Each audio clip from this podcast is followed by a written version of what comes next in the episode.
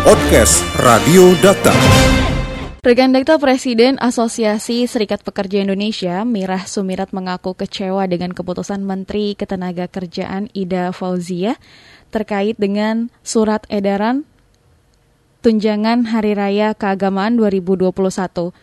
Menurutnya, surat edaran tersebut berpotensi menjadi tameng bagi pengusaha untuk menghindari kewajibannya membayar THR secara tepat waktu dan tanpa dicicil.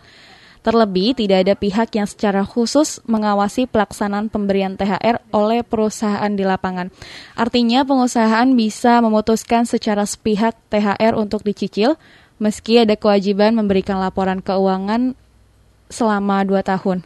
Karena itu, sejak awal, buruh sudah ditegaskan untuk meminta ketentuan THR mengacu pada Undang-Undang Ketenagakerjaan tanpa perlu keluar masuk surat edaran. Mira juga menyatakan buruh berencana kembali menggelar aksi di kantor Kementerian Ketenagakerjaan untuk menentang surat edaran itu. Sebelumnya Menteri Tenaga Kerja Ida Fauzia mengumumkan pemerintah memberikan keringanan bagi perusahaan dalam membayar tunjangan hari raya buruh pada lebaran 2021, pada lebaran 2021 keringanan pembayaran hanya dibolehkan sampai dengan sebelum lebaran. Untuk itu kami akan membahasnya dalam hal ini kami akan membahasnya bersama dengan sekretaris Presiden Asosiasi Serikat Pekerja Indonesia Mirah Sumirat. Dokter Radio, bijak dan cerdas. Halo, Assalamualaikum Ibu Mirah. Waalaikumsalam Mbak Kiki. Iya, Ibu Mira menanggapi surat edaran tersebut bagaimana Ibu Mira menyikapinya? Yang pertama, sejak awal saya sudah menyampaikan uh, protes keras ya, uh, janganlah uh, pemerintah yang dalam hal ini Kementerian Tenaga Kerja edaran tentang THR. Kenapa? Karena pada tahun lalu surat edaran THR boleh dicicil itu uh, dampaknya lukanya itu masih ada ya luka banyak juga. Iya, halo Ibu Mira. Saat ini kita sudah tersambung kembali. Iya, halo Ibu Ida. Ya, ya saya lanjutkan ya, Mbak. Iya, Ibu Mira. Ya, saya lanjutkan. Iya, silakan. Memang pertama uh, sejak awal saya sudah sudah melakukan uh, protes keras ya, jangan coba-coba Kementerian Tenaga Kerja mengeluarkan surat edaran tentang uh, THR bisa dicicil atau tidak. Karena di tahun 2020 lalu saja surat edaran tentang THR boleh dicicil atau tidak itu mm-hmm. pasti dampak yang atau luka yang luar biasa mendalam terhadap para pekerja atau buruh karena banyak juga pengusaha atau perusahaan yang uh, belum mendata, belum membayarkan kewajibannya di tahun 2020 gitu loh. Mm. Nah kemudian memang surat edaran itu keluar kemudian uh, tetapi masih ada peluang atau potensi celah untuk para pengusaha yang nakal-nakal itu iya. uh, untuk mencicil atau tidak membayar tuh. Uh, kenapa saya bilang begitu? Karena selalu kan pengusaha pengusaha-pengusaha yang nakal ini selalu sehari-hari celah gitu ya. Nah makanya berkali-kali saya bilang nggak usah karena PHR itu adalah kewajiban, kewajiban para pengusaha dan sudah ada aturan atau mekanisme tersendiri terkait dengan pembayaran THR. Nggak perlu lagi ada surat edaran. Saya kira uh, langkah atau keputusan Kementerian Tenaga Kerja ini saya rasakan ya ini kok uh, tidak tidak pro terhadap pekerja atau buruh gitu ya. Artinya kenapa sih tidak mendengarkan gitu mendengarkan atau juga kenapa tidak fokus ya tidak fokus terhadap uh, sanksi saja yang diperkuat diperketat gitu terkait dengan para pengusaha pengusaha yang sesungguhnya mampu tetapi dia tidak mau membayarkan atau dia tidak membayarkan uh, kewajibannya tentang THR kepada pekerja buruh itu Mbak Diki. Iya. Ibu Mira, uh, bagaimana jika nantinya surat edaran ini akan disahkan? Lantas, bagaimana sikap buruh seharusnya dalam menyikapi keadaan ini? Ya, surat edaran tersebut kan kemarin sudah tuh sudah diluncurkan mm -hmm. uh, melalui juga konferensi pers juga. Saya lihat Bu Menteri Tenaga Kerja, mm -hmm. kemudian juga diperkuat dengan surat edaran yang sudah ditandatangani gitu ya. Artinya sekali lagi artinya ya uh, Kementerian Tenaga Kerja ini uh, ya tidak tidak peka kalau menurut saya tidak peka ya yeah. apa-apa yang sebenar sebelumnya sudah terjadi ya di tahun 2020 dan uh, kalau toh kalau mereka memaksa gitu ya kami sih sebagai pekerja atau buruh yang kami miliki ya hanya hanya masa ya anggota yang pastinya kami akan melakukan terus uh, protes uh, atau juga keberatan kepada Kementerian Tenaga Kerja terkait uh, surat edaran ini. Intinya jangan dikeluarin surat edaran intinya mm -hmm. itu. Jadi uh, uh, sejak saya bekerja ya sejak dulu, terus kemudian selama ini merasakan hidup di Indonesia itu surat edaran itu baru kali ini gitu loh mm. dua di, di 2020 2021 even di di uh, 2000 uh, apa krisis moneter 98 pun yang uh, katanya krisis moneter yang inflasinya kurang lebih 17 persen itu itu nggak ada tuh surat, surat edaran terkait perusahaan yang mampu atau tidak mampu bisa dicicil atau tidak tidak ada iya. baru kali ini baru kali ini dan surat edaran tersebut Mbak Iki dampaknya itu kemudian disalahgunakan oleh pengusaha-pengusaha atau perusahaan yang nakal mm -hmm. Uh, untuk kemudian dia tidak membayarkan ada beberapa kasus yang parah juga ya jadi mereka tuh memang sudah melakukan perundingan antara pekerja dengan pengusahanya untuk kemudian uh, apa akan dibayarkan di bulan Desember 2020 ini PB namanya perjanjian bersama tapi alih-alih ternyata janji itu tidak pernah terpenuhi. Mereka si pengusaha itu malah di bulan Januari 2021 tutup kabur. Mm-hmm. Nah, ini itu ini siapa yang yang bertanggung jawab dan siapa yang bisa memberikan sanksi itu gitu lah. Nah ini yang yang saya kira sekali lagi saya selaku uh, Presiden Asosiasi Serikat Pekerja Indonesia sangat kecewa lah, sekali lagi sangat kecewa gitu. Dan beberapa pengusaha yang mampu dan uh, ada kasus juga BUMN sekas BUMN anak perusahaan BUMN ikut-ikutan lata ikut-ikutan lata untuk menggunakan surat edaran yang tahun 2020 itu membayarkan uh, menyicil uh, THR kepada pekerja gitu loh bukan mm -hmm. mundur sih seharusnya kan dia dibayarkan misalnya di bulan Mei 2020 pas Lebaran eh dia bayarnya sanggupnya Desember 2020 padahal perusahaan itu tidak berdampak tidak ada dampaknya sama sekali jadi ini surat edaran itu menjadi payung hukum quote unquote ya tersendiri bagi pengusaha yang nakal itu dan sebagai uh, perlindungan kayaknya untuk uh, bungkusan perlindungan untuk para pengusaha tidak membayarkan kewajibannya uh, eh, THR tersebut kepada pekerja terburu. Sebenarnya ini enggak enggak uh, ada celah lagi nih Mbak, celah mm -hmm. lagi. Konyolnya lagi seharusnya ini kan tugas Kementerian Tenaga Kerja. Iya. Tapi saya saya dengarkan di konversi pers itu juga dan juga saya baca ternyata tugas kementerian yang seharusnya dia dia ikut gitu ya dia tanggung jawab ternyata diserahkan dilempar ke Pemda. Nah, hmm. padahal kan pemerintah daerah ini kan juga sudah banyak sekali uh, pekerjaan. Pekerjaannya. Hmm. Ngapain juga gitu loh. Terus ke mana fungsi pengawas-pengawasan yang ada di uh, sayangnya pengawasan juga kan sudah ditarik ke provinsi gitu loh. Kalau beda zaman dulu kala pengawas itu ada di kabupaten atau kota. Sekarang kan sudah ditarik ke provinsi. Artinya kekurangan orang, kekurangan pengawasan itu pasti terjadi gitu. Hmm. Nah, ini dah Kenapa? Kenapa sih surat edaran itu isinya pengennya saya tuh keinginan saya seharusnya surat edaran yang dimaksud adalah surat edaran terkait dengan uh, untuk mengingatkan para pengusaha-pengusaha itu untuk baju bayar terus ini sanksi, ingetin ini sanksi gitu loh. Mm -hmm. Kalau nggak bayar itu seperti ini, gitu. Bukannya kemudian masih memberikan ruang dan celah kepada pengusaha yeah. untuk bayar, kemudian juga malah dilempar ke Pemda, ke pemerintahan daerah gitu. Hmm. Padahal tugas Pemda itu lebih udah numpuk, udah banyak banget gitu, Mbak Kiki. Iya, Ibu Mira ini kan diketahui uh, Menteri Tenaga Kerja ini juga akhirnya memberikan uh, update terbaru untuk memberikan keringanan lah untuk perusahaan dalam membayar ya. THR ini. Ya.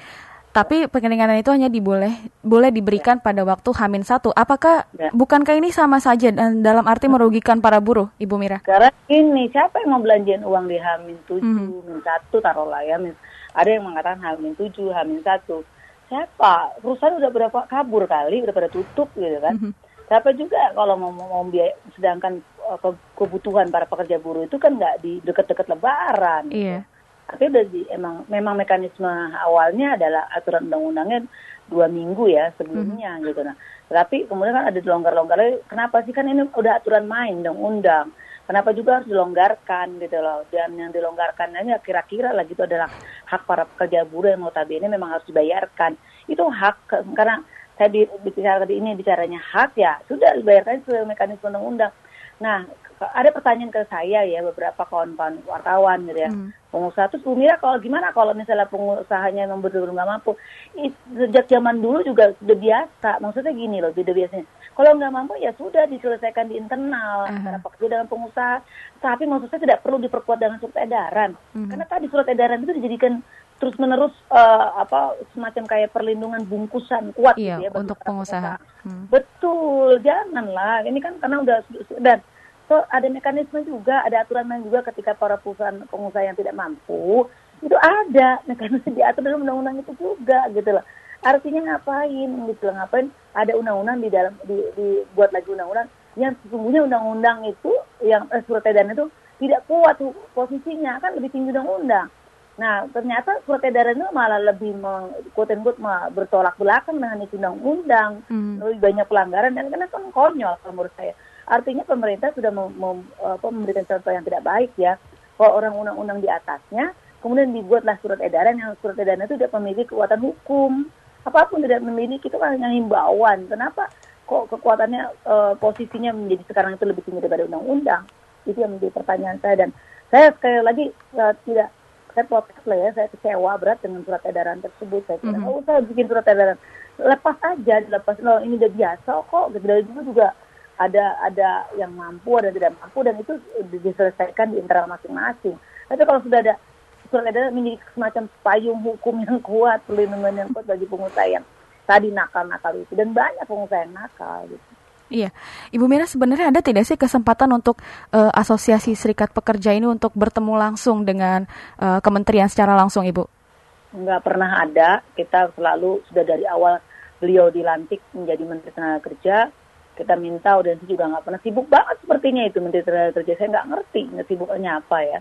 Ternyata sibuknya cuma ngeluarin surat-surat edaran saja itu. Kalau saya perhatikan dari 2000 sejak dia dilantik ya, 2021 dia sudah mengeluarkan surat edaran tentang tidak naik upah ya upah uh, eh, UMP aja kan nggak naik gara-gara surat edaran.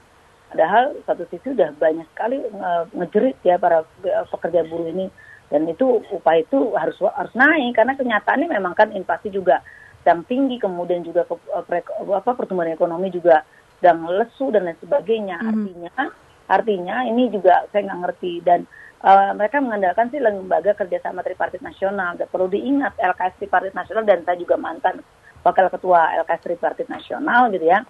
Pem, uh, hanya memberikan uh, saran gitu ya, tetapi lagi-lagi saran itu pun bukan berarti kalau saya baca kawan-kawan saya yang perwakilan di sana itu dia bukan pos, kompos, uh, posisi untuk mengeluarkan surat edaran, enggak gitu.